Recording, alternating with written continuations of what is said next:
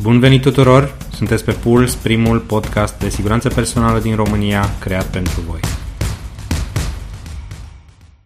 Salutare dragi iubitori de siguranță personală! Bun venit la un nou episod al podcastului Puls, episodul cu numărul 12. Astăzi cred că e o temă interesantă. Vorbesc despre conceptul de recompensare și recunoștință pentru performanțele de siguranță personală. Să începem cu de ce. De ce am avea nevoie de un astfel de program?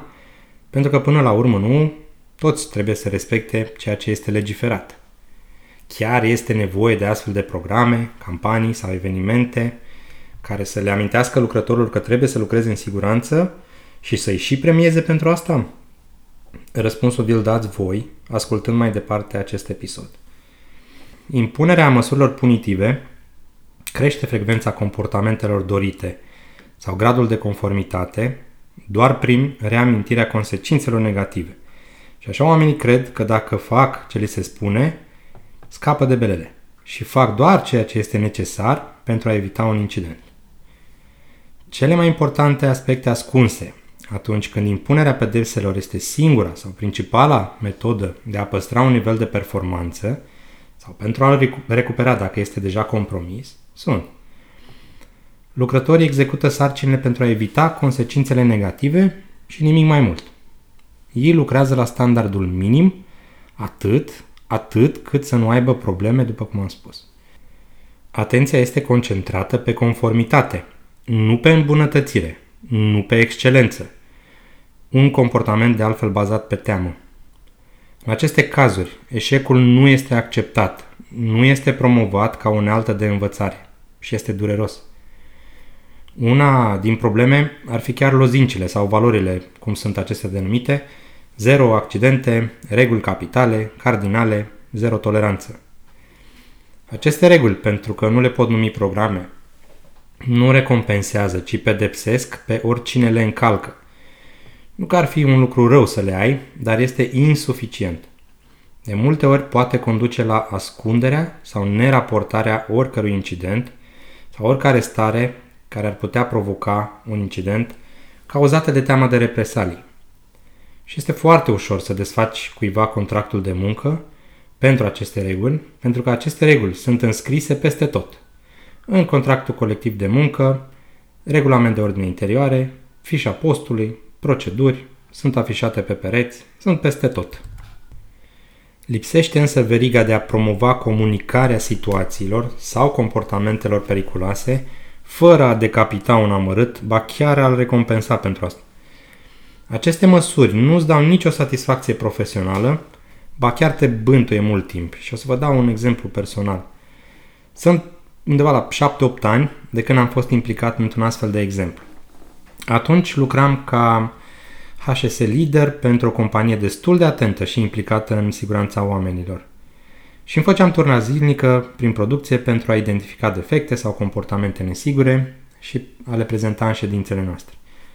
Unul din inginerii de proces manevra un container etichetat NaOH, hidroxid de sodiu sau sodă caustică pentru cei cărora le-a plăcut mai mult geografia decât chimia. De asta ți auzi sigur. Atât. O foaie A4 cu NaOH, containerul fiind 3 sferturi plin, fără alte etichete indicatoare de pericol, fără echipament, fără tavă colectoare, fără nimic. Îl întreb, ce în container? Încă îi țin minte numele, dar nu o să-l spun. Îmi răspunde, apă.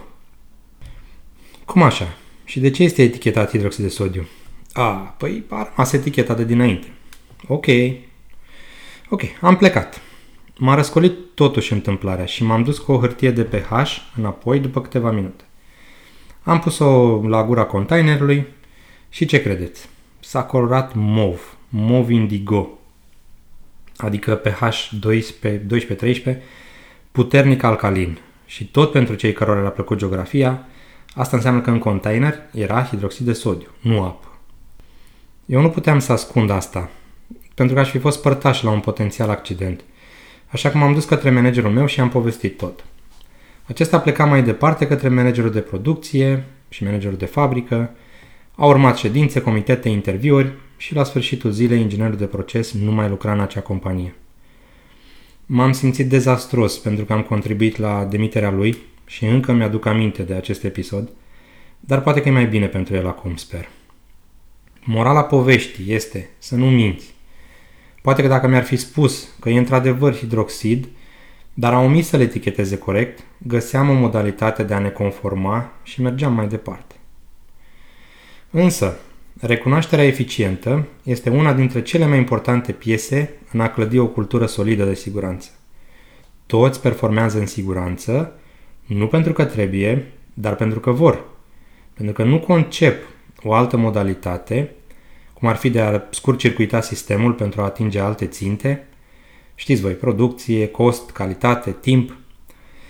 Acești oameni sunt conștienți că un comportament proactiv de siguranță este asociat cu un comportament profesional și asta își dorește și managementul la nivel înalt. Recunoașterea și recompensarea siguranței personale poate fi integrată în diferite forme, pentru că până la urmă toți suntem motivați de două tipuri de apreciere. Apreciere extrinsecă și intrinsecă. Aprecierea extrinsecă este evident tangibilă și de moment. O poți utiliza imediat. Exemple ar fi banii, sub formă de bonus, acțiuni, mărire de salariu. Cu banii e mai greu, pentru că da, se impozitează. Câștigi și tu, câștigă și statul. Sau premii, sub formă de produse, tichete, echipamente, vouchere sau evenimente sociale, team building-uri, uh, petreceri, prânz, cină, bilete la teatru, film și așa mai departe. Pe de altă parte, factorii intrinseci sunt intangibili și țin de persoană. Provin de la aprecierea pe care o primim și de la modul în care ne percep ceilalți. Încrederea sporită de sine, sentimentul de stimă, de apartenență și incluziune, sentiment de credibilitate și de realizare profesională, aceștia sunt factori intrinseci. Deși există o varietate de programe de recunoștință, acestea au totuși elemente în comun. În primul rând, implicarea tuturor, inclusiv conducere, sau mai cu seamă conducere și garantarea resurselor. Au ca scop motivarea organizației sau persoanelor pentru eforturile speciale în activitățile de prevenire, dincolo de cerințele minime sau cerințe legale. Au stabilite criterii documentate pentru ce se urmărește și modul de aplicare, pentru ca toți să cunoască modul de evaluare. Și în ultimul rând au stabilite criterii de timp și evaluarea performanței programului pentru a putea măsura eficacitatea. Beneficiile recompensării se extind mult, mult mai departe de câteva premii, îți poți loializa angajații și evident să crești gradul de retenție, deci iată mai puține resurse cheltuite cu recrutarea, reinstruirea sau integrarea. Recunoașterea unor comportamente excepționale de siguranță personală sporește și performanța în muncă, respectiv productivitate, moral, igienă și calitatea produsului finit. Acum gândiți-vă la un lucru. Pe termen lung, recompensa tangibilă este cea care schimbă un comportament sau recunoașterea publică? Sper că înclinați către a doua, pentru că ne place să fim apreciați pentru ceea ce facem și ne dă un sentiment de importanță. Suntem parte la ceva mai mare decât noi. Există totuși consecințe dacă programele de recompensare și recunoaștere nu sunt implementate corect. Ok, premiezi pe oricine, are o idee sau vine cu îmbunătățiri.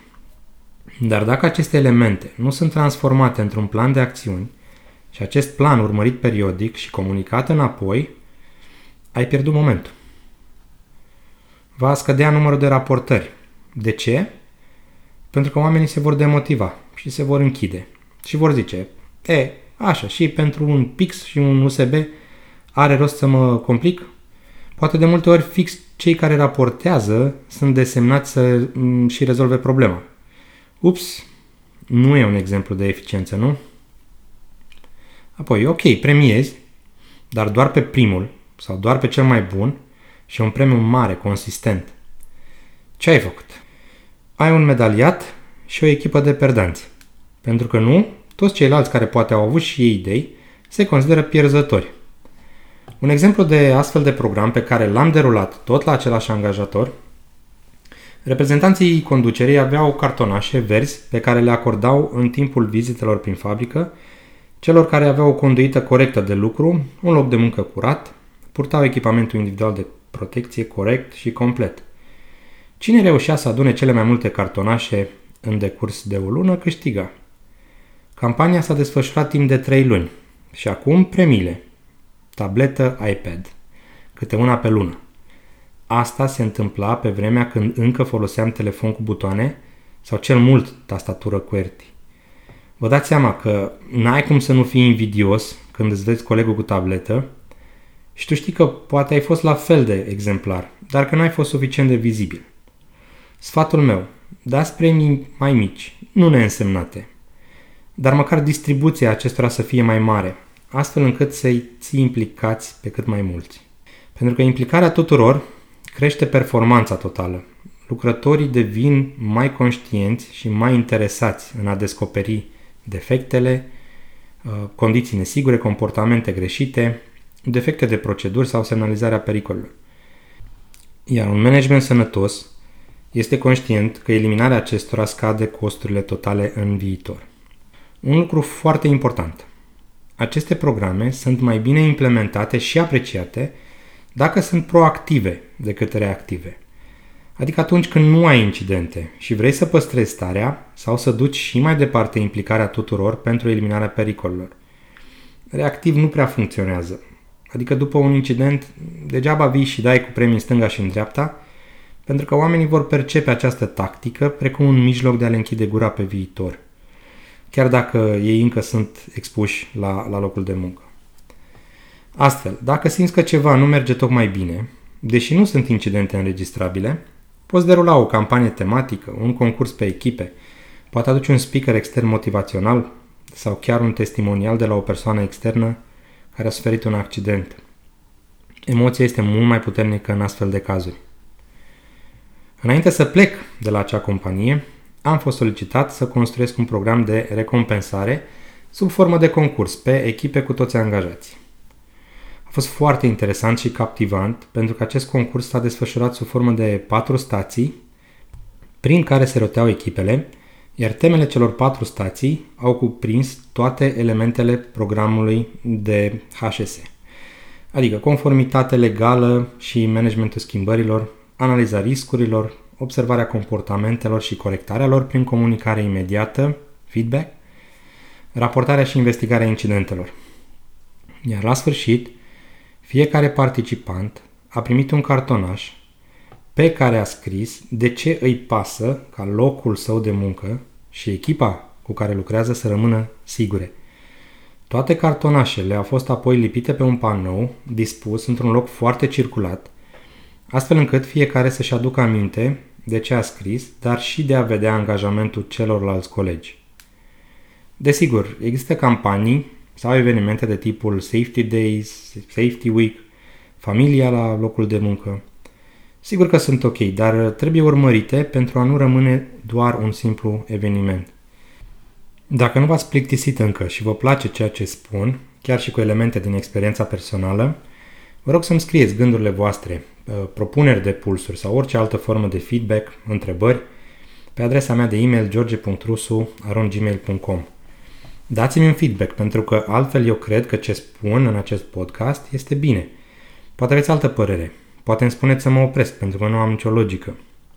Îi mulțumesc foarte mult lui Alexandru Mocanu pentru a fi primul care mi-a trimis un mesaj de mulțumire pentru informațiile pe care le împărtășesc aici. I-am spus numele în semn de recunoaștere pentru gândurile lui. Puteți reasculta oricând materialul uh, sau orice episod al acestui podcast pe SoundCloud, Google Podcast, Spotify sau Apple Podcast. Puteți da share și pentru cei cărora credeți că le poate folosi, fie în a le schimba personal percepția față de siguranță personală, fie a le utiliza în activitatea lor. Rămâneți în siguranță până data viitoare, numai bine!